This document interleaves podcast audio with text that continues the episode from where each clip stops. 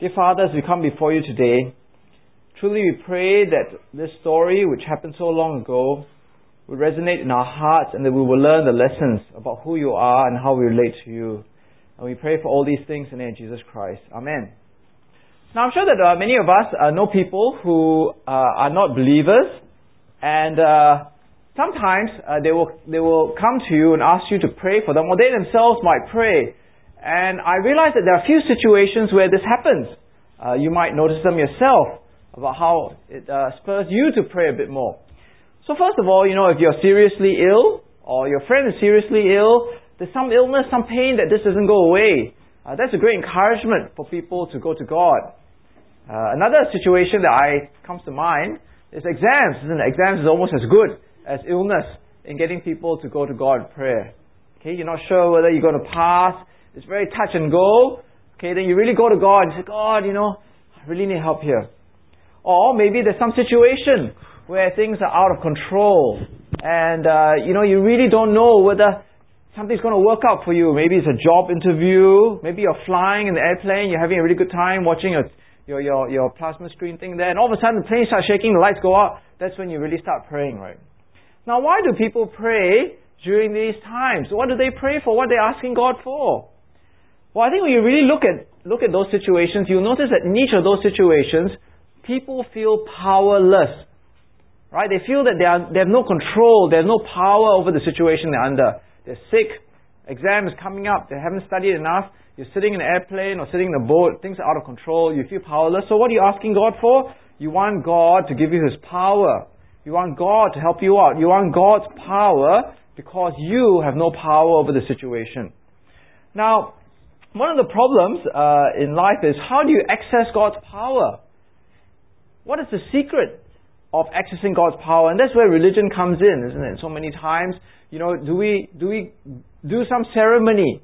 Do you uh, pr- say a prayer in a certain way, or do you speak and ask someone to pray for you because that person has some power over God or some sort of influence over God? Do you burn joss sticks? Or do you go to some holy place where, you know, the antenna to God is particularly sensitive? But many of those uh, actions that we do to access God's power is, is like a guess, isn't it? A human guess. It's very hit and miss, like a shot in the dark.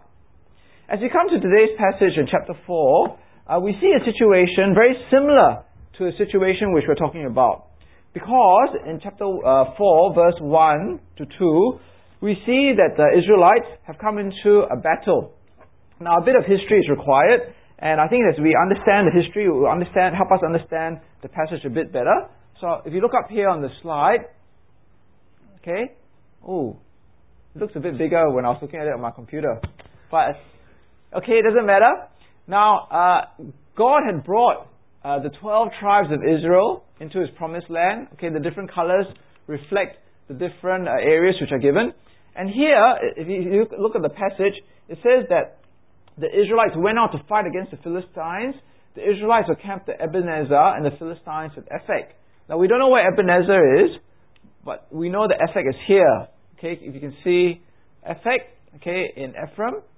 And here, they fought against the Philistines. Now, we know historically, uh, the, uh, the Philistines were actually more technologically advanced than the um, the Israelites in the sense that they controlled the plains. Uh, maybe they had mastery over horses or mastery over shooting arrows from the horses or something, or maybe their chariots. Who knows, right? But if you if you look at the next slide, okay, uh, again, if you can see, this is the hill country.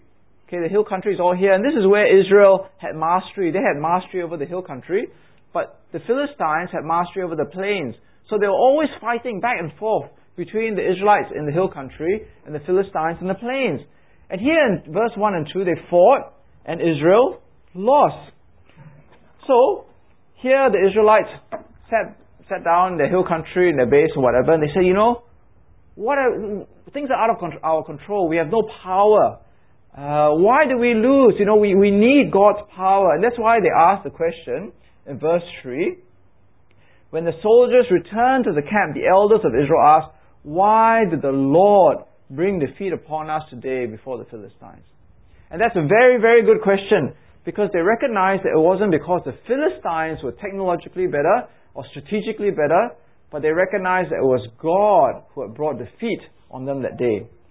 So they, their question was, how do we harness God's power back onto our side so that we do not lose again? Now, over the last few weeks, we've been looking at the book of 1 Samuel, and what is the situation in 1 Samuel? How would you describe the state of God's people? Well, uh, I think there's one word to describe the state of God's people as we've been reading 1 Samuel 1, 2, and 3, and as well the, back, the historical background to it. Israel was unfaithful. Right? Remember last week we kept looking at Judges, at the end of Judges. Every man did what he wanted to do. He didn't do what God wanted them to do. They didn't serve God, they didn't obey God, they just did what they wanted to do, they were unfaithful. But not only were the people unfaithful, the leaders were unfaithful. So about two weeks ago, we saw how uh, Eli was the chief priest, and he was a weak leader. And his children, who were also serving as priests, Hophni and Phinehas, they were described as wicked. They were greedy, they abused the sacrificial system. Uh, and they committed sexual immorality with the people working in the temple. And we can see a bit of their unfaithfulness because if you look at this passage again, if you look at verse 1 to 2, before they go to war, uh, they never asked God whether this is what God wanted them to do. They never prayed to God, they never consulted God, they never asked God for guidance. They just went to war because they felt that it was in their power to go to war and to win on their own without God. But it's only now when they lose, then they say, Why did God do this to us? What should we do now? So that's the, the, they're asking the right question, right? Why did the Lord bring defeat upon us today before the Philistines?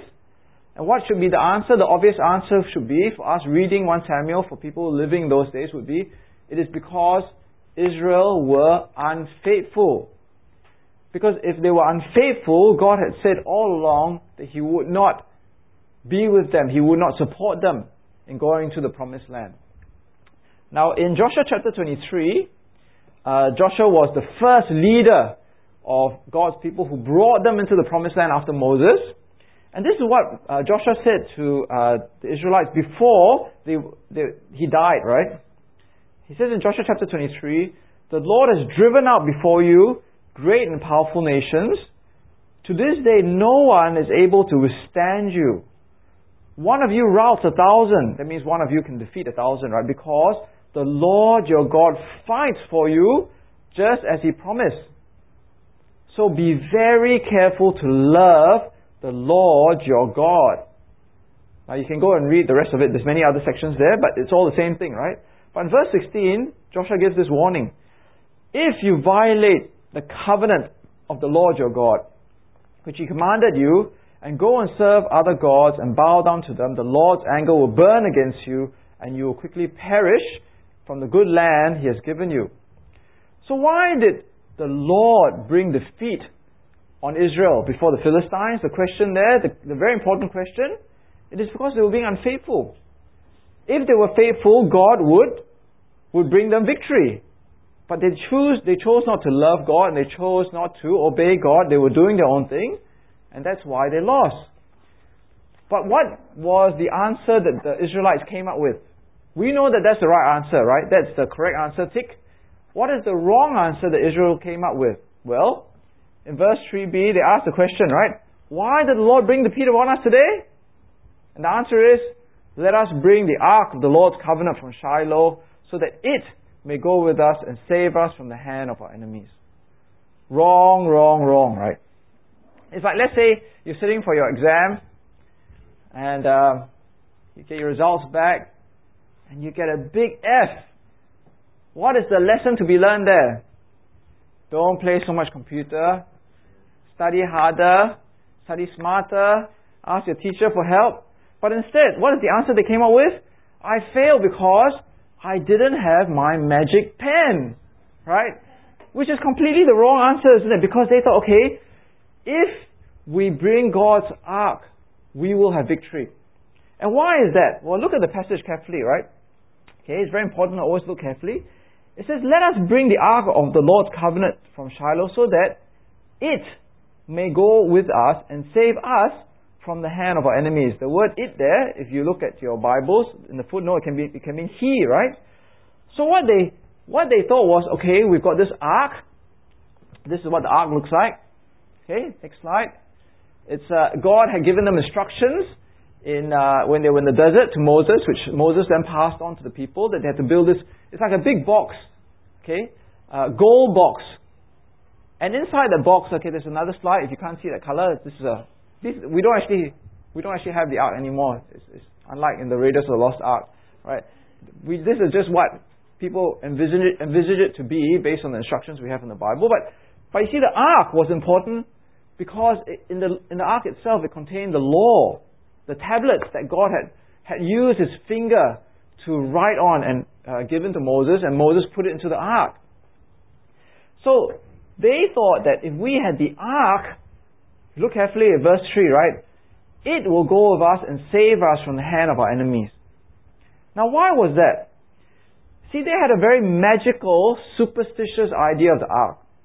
They felt that if they had the ark, God would be with them. Like God is that, you know, uh, going to the battlefield with them and they would win the war against the Philistines. So that's why in the next verse, in verse 4, it says, So the people sent men to Shiloh and they brought back the ark of the covenant of the Lord Almighty who is enthroned between the cherubim. This is very important, right? It shows you how they had a magical view of the ark because the, when they looked at the ark, they didn't think, okay, the ark symbolizes all that is inside the ark, which is the law, the covenant that God had made with His people, the requirements of God's people to love uh, Him back, right? But instead, they saw the ark as enthroned between the cherubim. These are the cherubim, like these angel-like uh, uh, an- uh, creatures at the top of the ark, right? And they said, okay, God is enthroned there. That is where God is. And if we bring God to the battlefield, He's, he's in that, in between the cherubim, He will not let us lose because He will not let His ark be captured by the enemies. And in the past, you know, when we used to bring the ark in, we always won. So that's what's missing today. So, as we look at this uh, picture, is that really true? Is God really there? I don't know, I can't see God there, but you know, was He really there when the ark was built? Well, in Exodus chapter 25, which is uh, where it refers to this very incident, it says, uh, God told uh, Moses, place the cover on top of the ark and put in the ark of uh, and put in the ark of testimony which I'll give you, uh, which is uh, the law right, and everything else. And there above the cover, between the two cherubim, that are over the ark of the testimony, I will meet with you and give you all my commands for the Israelites. Now, if you read carefully what God says, He says that the ark symbolically would represent His presence. It will be a symbol of His presence on earth. He will meet with God's people uh, through uh, the symbol of the ark. But He never said that this is where I am, right? I'm, in, I'm, in, I'm enclosed or I'm sort of constrained or captured within the small space at the top of the ark. But that's the way that God's people saw him, right? They said, okay, God's there. That's where he is. They were making the ark like an idol. So that's why when we read next verse, we see that when the ark, in verse 5, when the ark of the Lord's covenant came into the camp, all Israel raised such a great shout that the ground shook. And hearing the uproar, the Philistines asked, What is all this shouting in the Hebrew camp? You see, for them, when they saw the ark coming into the camp, uh, they were all pumped up. It's like this American pastor said, no? It's like they had home court advantage. Okay? And that's why they thought, wow, this is really great because God has come into our midst. It's like, you know, Michael Jordan is here and he's going to win, or Kobe Bryant or whatever, he's going to win for us this great battle. And the Philistines, they thought the same thing too. They had this superstitious, magical idea of idolatry. I think, okay, wow, look, here they are, they're really pumped up, the Israelites. What are they shouting about? What are they shouting about? And they said, a God, in verse 7, a God has come into the camp, they said. We are in trouble. Nothing like this has happened, uh, has happened before. Woe to us, who will deliver us from the hand of these mighty gods. These are the gods who struck the Egyptians with all kinds of plagues in the desert. Now, if you actually uh, listen to what the Philistines say, they have their facts a bit mixed up, right? And obviously, their information is a bit mixed up as well, because uh, Israel didn't have many gods; they only had one God. And uh, when God struck down the Egyptians, it wasn't uh, with the plagues in the desert. He actually struck down the Egyptians in Egypt itself. But the point is this, is this, the right point. They recognized that God, the God of the Israelites, was a very powerful God. And that's why they said in the next slide, you can see here, right? They said, look, isn't this the God, you know, this ark, isn't he the God that struck down and freed the Israelites from Egypt? And Egypt was like a huge superpower in those days. It's like um, when you say, you know, the military might of America. I mean, it's equivalent to that. The, the Egyptians of those days were, were the, the premier military force of the day. And they're saying, look, this ark, isn't he the God that, that freed Israelites who were slaves in Egypt and brought them out? What chance do we have, right? You see, Philist- Philistia is here, Philistines. It's so small compared to Egypt, right? So what they're saying is, well, no, if this God is so powerful and he can free the Egyptian, uh, the Israelites from the Egyptians, then what hope do we have? And we're just a small country in Philistine. So, as we come to this part of the passage, the Israelites and the Philistines both expect the same thing. They both expect that Israel will win and Philistine will lose. Right? Because this is the God that is represented here by this ark. And he is there enthroned at the top of the ark between the two cherubim. But what happens instead? Well, in verse 10, the Philistines fought and they lost. No, it didn't say that, right? The Philistines fought and the Israelites were defeated. And every man fled to his tent. Basically, means that there's no more fighting, right? There's no more regrouping, there's no more retreat. The whole battle is lost, right? Because everybody went back up to the mountains, back to their tent. Uh, battle is over, game over, right?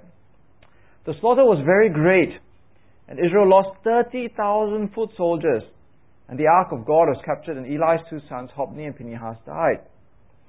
Now, what is happening here? Because not only did uh, Israel lose with the ark, but 30,000 soldiers were lost. That is about eight times or seven and a half times more soldiers than they lost the first time. They had brought the ark to the battlefield and they lost seven times or eight times more soldiers than they did without the ark. So how could this be? What, what, what, what was happening here? Why did this happen? And I think the lesson for us, as we look at this, is that God would not allow himself to be manipulated. Right? God would not allow himself to be treated as their servant, as a sort of a genie, as a waiter, in a superstitious sort of way. And I think this is an important lesson for us because the whole of this first section of 1 Samuel shows them seeing God in a very superstitious way. You know, God is here. He's in this piece of furniture. He's living up here. If we move him here, he's with us. And he will protect us because, you know, physically, he is with us and he, he will not allow shame or disgrace to come about in the capture of himself. But God doesn't allow himself to be manipulated that way. That is not the way to have a relationship with God, and that's not the way to access God's power. I think that's really important to us because I think that that way of thinking, that wrong way of thinking, still exists for us today. Do you treat God that way where you go to God and you only want to manipulate God in a magical way so that He will use His power for your benefit? Now, I can think of many uh, examples, right? I wrote down many examples, I have to take out some of them, but some of the more obvious ones to me are, okay, I, I remember this, the prayer of Jabez. And I always remember prayer of Jabez because, it, you know, there's one part where it says here, you're supposed to pray this prayer for every day, unswervingly, unwaveringly, for 30 days. And if you do that, you will discover how God can release God's favor, power, and protection on you. If you pray this prayer for 30 days in a row, and this is a, actually this is a guarantee that uh, the, the author makes. But I also thinking to myself, if you, you know, is, will God allow himself to be manipulated this way? So, you know, you can live whatever you want to do. uh, you know, be a really ungodly way of living. But as long as you pray this prayer 30 days in a row, every morning, follow His instructions, you get God's favor, power, and protection. Is, is God manipulated that way? Can you manipulate God that way?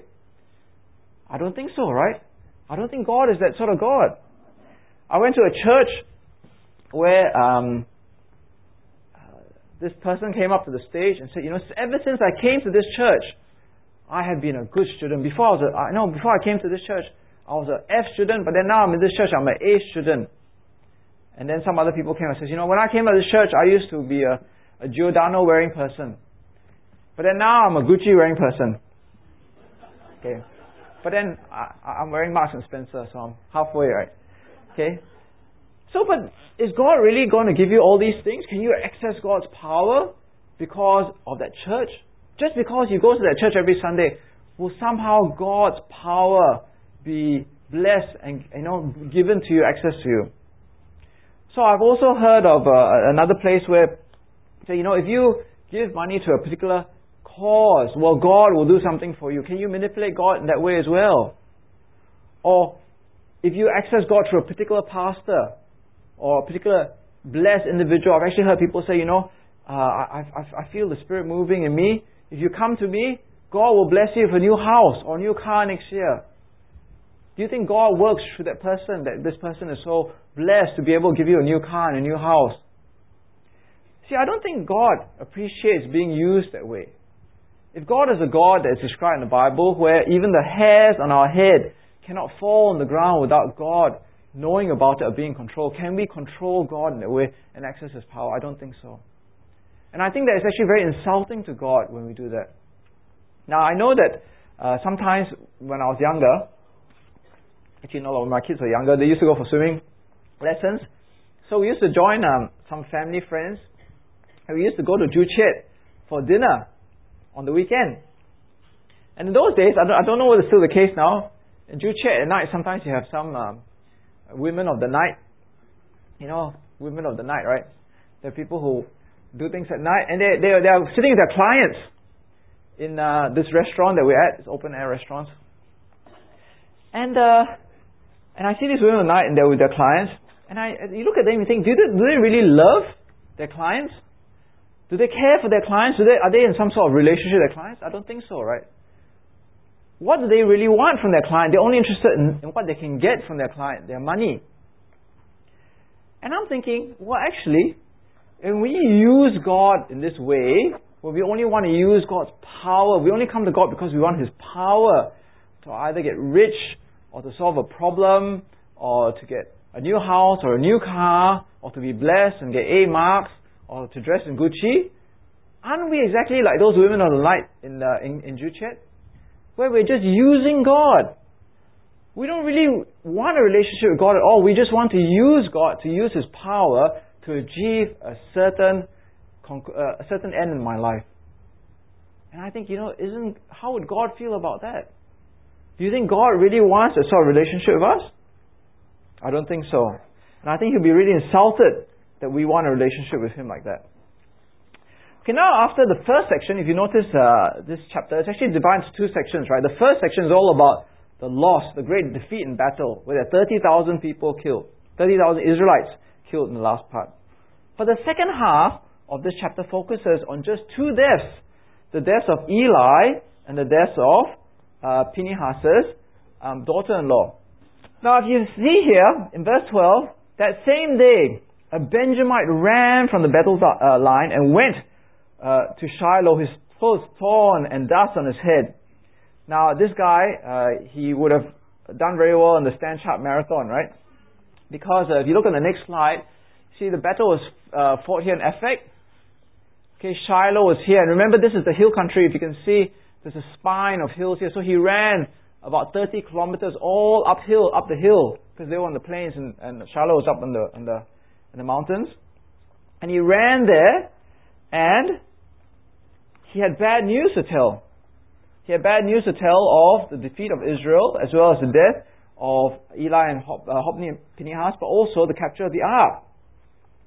And Eli there, the old priest, uh, he's older than before now, right? Because it says there that his eyes, in the last chapter, his eyes could barely see Now his eyes cannot see. He's, he's gotten older. And he hears this guy running up the hill and all the outcry.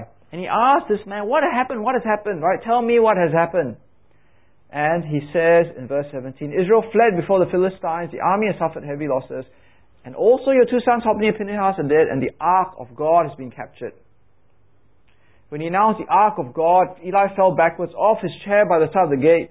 His neck was broken, and he died, for he was an old man and heavy, and he had led Israel for 40 years. Now, what happened here? How did Eli die? Did he have a heart attack? Did he have a stroke? Lost his balance, broke his neck. Now, we don't really know how he exactly died, right? But these are just the superficial reasons. These are the surface reasons because underneath it all, when we know that Eli died, we know that it's God's judgment. Now, you cannot, absolutely cannot understand 1 Samuel chapter 4 if you do not understand what is happening in the rest of the story. If there's any part of the Bible where you need to understand what is happening in the rest of the story, then 1 Samuel chapter 4 is it, isn't it? Because when we read that Eli has died, when Hophni and Phinehas has died, we know that it's a fulfillment of what God has promised in 1 Samuel chapter 2 and 3.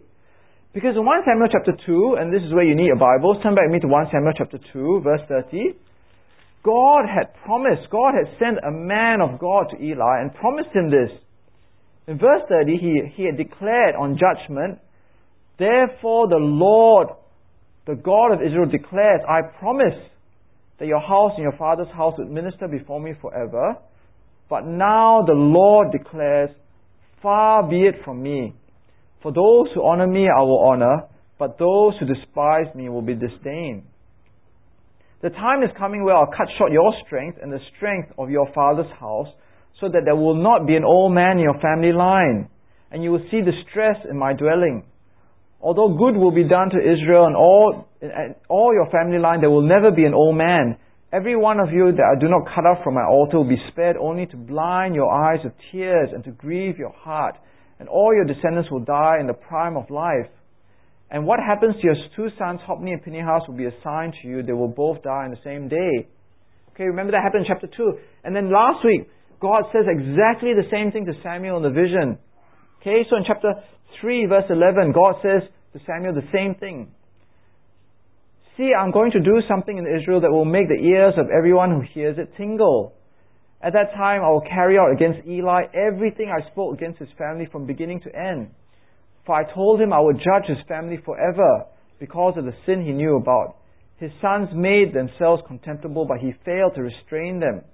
Therefore I swore to the house of Eli, the guilt of Eli's house will never be atoned for by sacrifice or offering. So what happens here, as many commentators say, is that there is a tension in the story. As we read through the story, there is a great tension because we know that God has condemned and judged Eli's family, especially Hophni and Phinehas. And it's like watching a movie, you know. So like just Wednesday, I was watching a movie with my, uh, not my, my, I was watching a movie with my dad, right? What was I watching? Some alien movie. So anyway, when you're watching it, right? There's one part of the movie where this guy decides, I'm going out of the safe area, the house, this building, in the dark, alone, by myself to go and find something. So now I whispered to my dad, this guy sure dead. Sure dead. Because, you know, in, in the alien movie, nobody ever goes out in the dark by yourself, uh, you know, to go do, fun, do some funny thing by yourself. I sure die. So of course, you know, you're watching the movie and you're just waiting for this person to die. And that's exactly what's happening here, isn't it? You're reading 1 Samuel 2 and 3, and God has said, He will judge Eli's house. Hophni and Phinehas will die. So you're waiting and waiting, right? When is this great hammer coming down from heaven to slam down on Hophni and Phinehas? And here it is, isn't it? Because the whole story, as you look at it on the surface in isolation, is about the loss of the ark of God. But actually, underlying the whole story as you're reading as part of 1 Samuel is, what is God going to do? When is He going to bring judgment on Eli's house? And therefore, when you go back to the story as you're reading it in verse 4, Right? There's a small verse in verse 4, right? He says, So the people sent uh, the men to Shiloh and they brought back the Ark of the Covenant. And then there's this little verse at the end, little sentence that says, and Eli's two sons, Hophni and Phinehas, were there with the ark of the covenant of God. It's just a small line, insignificant detail, just a throwaway line, right? But that is the key, isn't it? Because God is not bringing the ark to the battlefield, God is bringing Hophni and Phinehas to the battlefield to kill them. Now, I don't know about the people then, I don't know what they were cheering about. Uh, if I was living those days, I wouldn't say, I wouldn't even uh, sh- be living in the same city as uh, Hophni and Phinehas. I wouldn't even share a taxi with them, right? Because you know collateral collateral damage, and all those sort of things, right? But you know Israel, if they had if they had seen Hophni and Phinehas coming, they say, "Oh, we sure die now, right? Sure die. I mean, these people are coming. God is going to kill them somewhere. I don't want to be close to them." And that's exactly what happens, isn't it? Because right at the very end of uh, in, of, of that section, in verse 11, the ark of God was captured. And you think that's the big thing, right? But it says, and Eli's two sons, Hophni and Phinehas, died. See, historically, in light of the whole story, which is more important? That the ark of God is captured or Hophni and Phinehas died? It was that Hophni and Phinehas died. That was what God had promised, and that's what God was doing.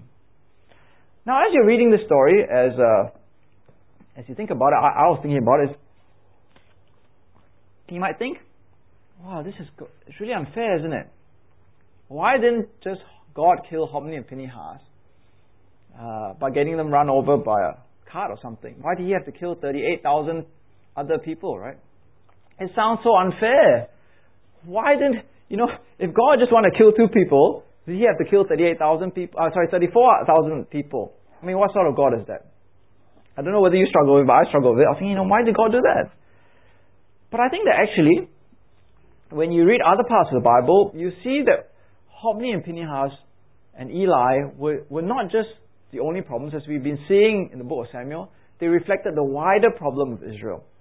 So if you look up here in Psalm chapter 28, uh, 78, right, Psalm 78, it actually looks back to what happened when the ark was captured. And it says a, a very remarkable thing, because it says almost the same thing as we read earlier to, in Joshua chapter 23. He drove out the nations before them, and he allotted their lands to them as inheritance. He settled the tribes of Israel in their homes, but they put God to the test and rebelled against the Most High. They did not keep his statutes. Like their fathers, they were disloyal and faithless. Remember, I said unfaithfulness was the problem in Israel? As unreliable as a faulty bow. They angered him with their high places and aroused his jealousy with their idols. When God heard them, he was very angry he rejected Israel completely. He abandoned the tabernacle in Shiloh, the tent he had set up among men.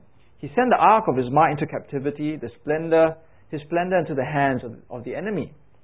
See what happened was, we read that Eli, his sons, Hophni and Phinehas, they despised God. They didn't honor God. But it wasn't just Eli, Hophni and Phinehas. It was Israel. Israel did not honor God and they despised God. See, when Israel looked at the ark, what were they looking at? They were looking at the top of the ark. Okay, God is there. You know, He's living there between the cherubim. But instead, they forgot what they should be looking at when they looked at the ark, which was what was inside the ark, which was the promises of God, but also the demands of God and the requirements of God for His people. And that's why God didn't just kill Hophni and Phinehas and Eli, but He also killed the people of Israel. Now, as we come to the last death, uh, it's quite a strange story, right? You, you sort of ask yourself, why, why is we told about Phinehas's daughter-in-law? We've not even given her name. And we learn, right, the very last two verses why we are recorded, uh, is recorded for us, because she named her son uh, Ichabod, which means no glory, or where is the glory? So she named the, the boy Ichabod, saying the glory has departed from Israel. There's no glory. Where's the glory? Because of the capture of the ark of God and the deaths of her father-in-law and husband. She said the glory has departed from Israel, for the ark of God has been captured. Now, I've been thinking a bit about what she said in verse 22 and the name of Ichabod. Because she uh, records for us, is recorded for us that she thought that because the ark was gone, the glory of God was gone. But when you think of the story, was the glory of Israel gone only because the ark was gone? Is it because God was living at the top of the cherubim, therefore when the Philistines took it away from Israel, therefore the glory of God was gone? No, I think it's more than that, isn't it? Because actually the glory of God was gone when they became unfaithful. But it was symbolically or representatively shown because he allowed his ark to be captured. So the problem was not the capture of the ark of God. The problem was the unfaithfulness of God's people. That was the problem. And that's why the ark was captured. But in another way, when you think of it, did the glory of God really depart with the ark? Because in light of the whole story, actually God is glorified. You know why? Because God keeps His word, isn't it? He said in chapter 2, He said in chapter 3, I will not allow Eli's family, Hophni and Phinehas, to bring disgrace to me and my temple and my sacrificial system. And in chapter 4, He brings that word into action. So you remember in chapter 3, it says in chapter 3, verse 19, the Lord was with Samuel as he grew up, and he let none of his words fall to the ground. Everything that God told Samuel came true. And that's exactly what happens here. He gives his word to Samuel, the word of judgment about Eli's sons, and it does not fall to the ground. It comes true. So in a way, actually, as we read this part, even though the ark is captured, God is glorified because of what happens. Now, it's a terrible thing uh, to have the glory of God depart from you. It's a terrible thing to have God's presence taken from you. But I think for us, as good, the good thing for us is we now have God's glory not because we have the ark, right? I don't know where the ark is here. I don't see the ark. We don't have uh, the temple, right? We neither have the law, but we have God's glory in Jesus. Okay, so the next slide. So Jesus says um, in John chapter 17 to his disciples, uh, uh, he says to God regarding his disciples, I have given them the glory that you gave me, that they may be one as we are one. I in them and you in me. May they be brought to complete unity to let the world know that you sent me and have loved them, even as I have, you have loved me. Father, I want those you have given me to be with me where I am and to see my glory the glory you have given me because you loved me before the creation of the world. So where do we get God's glory from? Not from some religious furniture, right? Okay, we don't have uh, the bones of John the Baptist here in the church or something, right? We have God's glory because Jesus is united with us. We have the glory that comes from Jesus. Therefore, our glory comes from a relationship with Jesus. God gives us His glory through Jesus, and we have a relationship with Jesus because we love Him and care for Him and obey Him and treat Him not just as our Savior, but as our Lord. You notice that we do not have God's glory because we do good works or we do religious things, right? He has given us our, His glory. But our relationship with Him is that we keep loving and, re- and obeying Him and being faithful to Him. Now, in conclusion, I want you to ask yourself, what sort of relationship do you have with God? What is your relationship with God based on? Is your relationship with God based on uh, the form or is it based on substance? Is your relationship with God based on practicing religious acts? Or is it a relationship? Because God is not really impressed with our religious acts. You know, you could come to church, you could go to Bible study, you could pray to God, you could speak in tongues. Is God impressed? No.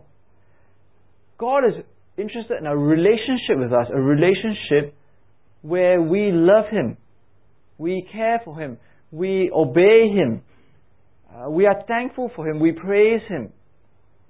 Uh, is your relationship with God based on superstition or based on obedience and faithfulness? Because just because, because you wear a cross on your neck, just because you come from a Christian family, um, just because you, you know, I remember a, a, friend of mine, a relative of mine said, Oh, i am still saved. You know why? Because my church still sends me their church newsletter. Okay, the newsletter doesn't say a relationship Jesus does. So, what sort of relationship do you have with God? My uncle um, was in town just last week. Uh, I think some of you might have known him. He lives in Switzerland. And we prayed for him as a church many years ago because he was diagnosed with some terminal throat cancer. He was a lifelong smoker. And it was really miraculous because he's completely healed of his cancer.